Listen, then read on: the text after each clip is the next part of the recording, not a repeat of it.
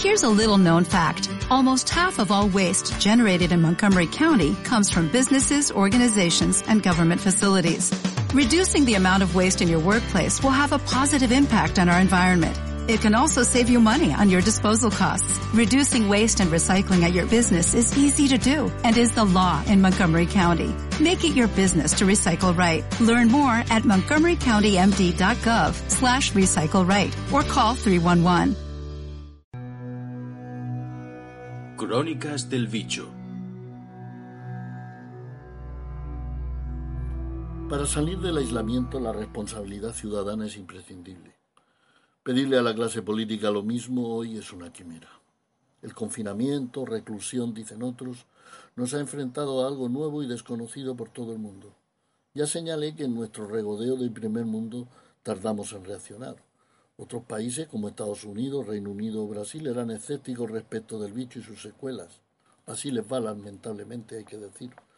Ha dado sus frutos este estar en casa. Los expertos a nivel mundial han considerado que era un modo de frenar la escalada del coronavirus. Ya que estamos viendo luz al final del túnel, ahora tenemos dos cuestiones. En primer lugar, ¿cómo hemos vivido este aislamiento? ¿En qué nos ha afectado? ¿Si ha tenido elementos positivos o solo negativos? Cada uno es un mundo y así lo habrá vivido. Y en segundo lugar, ¿cómo transitar a la nueva normalidad? Desescalar, otro anglicismo, lo han llamado. A la primera cuestión hay que subrayar que el lugar, el piso, la casa donde se ha pasado este periodo es clave. Ahí también hay desigualdad, y mucho más para los sin techo. Esa es la causa de que sus ataques de ansiedad, agobios y demás, de todos, incluidos niños y mayores, estén entre las clases más desfavorecidas. Otros, como el que escribe, lo hemos vivido con cierto estoicismo, acostumbrándonos, sabiendo que el interés general es la salud pública, que es la de todos y también la nuestra. Hemos mezclado buena dosis de miedo, incertidumbre, esperanza y cabreo porque tampoco podíamos hacer otra cosa.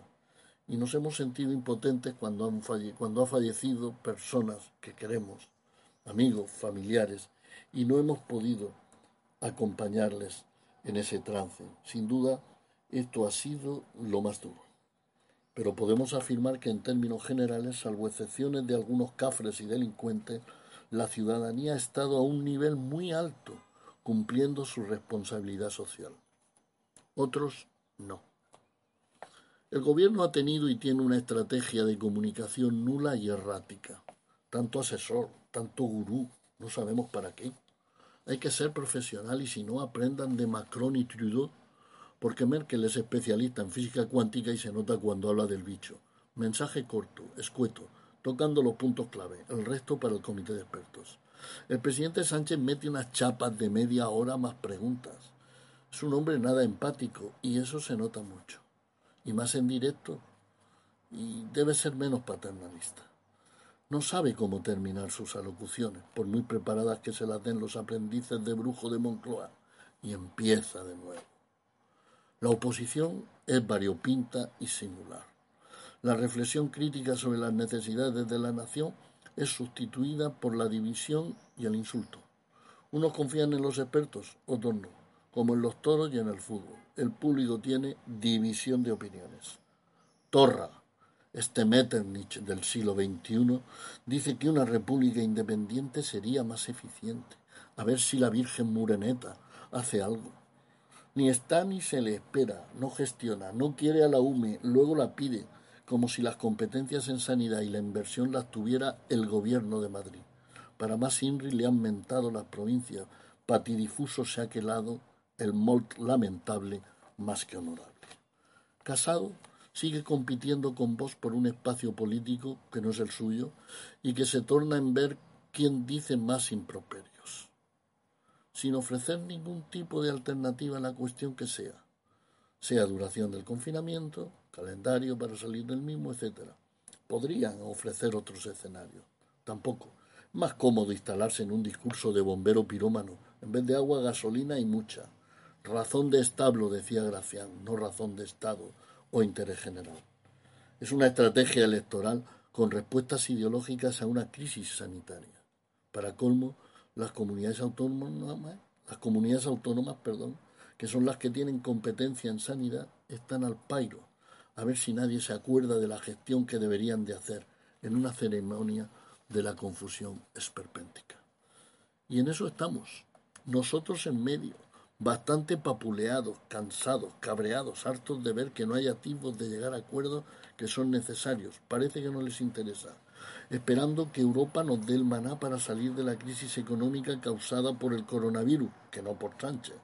Los ciudadanos en busca de la normalidad por el camino de la responsabilidad, esperando que los marcadores, la asistencia sanitaria, la vigilancia epidemiológica, la identificación y contención precoz de fuentes de contagio y medidas de protección colectiva en manos de la autoridad sanitaria, asesorado por los expertos, nos den el calendario que hay que seguir según provincias, perdón, territorios de las comunidades. ¡Cuánta estupidez! Que se lea en el 141.1 de la Constitución española. Un discurso político frente a la norma fundamental. Supongo que Guadalajara saldrá antes que Toledo y Tarragona antes que Barcelona. Las grandes ciudades se dirán en barrios, digo yo, pues eso, las provincias y la que se ha liado. Mientras, en forma de bucle, continúa la ansiedad espasmódica en los medios de comunicación. A la vez que la gente nos preparamos para poco a poco ir habituándonos a la nueva normalidad, que nunca será igual que antes, nuevos modos de estar, de relacionarnos, de desenvolvernos por los espacios públicos, hasta nuevas maneras de estar solo, que diría Pessoa. Lo haremos lo mejor que sepamos, y si nos equivocamos volveremos a intentarlo por el bien de la inmensa mayoría. Retornaremos a las calles en silencio. Acordaros, no habrá tanto decibelio suelto. Hay demasiados muertos todos los días. De fondo se oyen gritos, jaleo y tú más, improperios de todo tipo que harían sonrojarse a un legionario. Sabemos quiénes son. Se les reconoce al vuelo por su decir y ningún hacer son ineptos entusiastas, gente muy peligrosa, que decía el maestro Schopenhauer. Avisados estamos.